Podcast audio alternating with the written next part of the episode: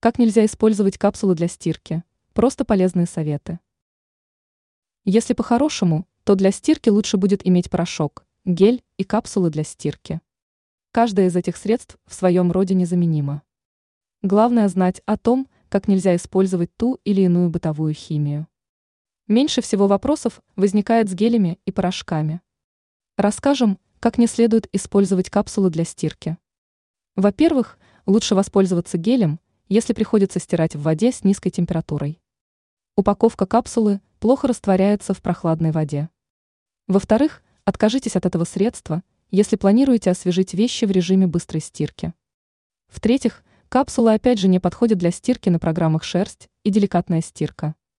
В-четвертых, не самой хорошей идеей считается стирка с капсулами в перегруженной машине.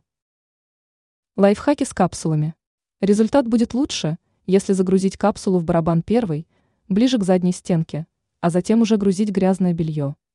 За один раз эффективно можно отстирать не более 4-5 килограммов белья. Оптимальная температура стирки 30-40 градусов. Ранее мы рассказывали, как и чем заменить антистатик.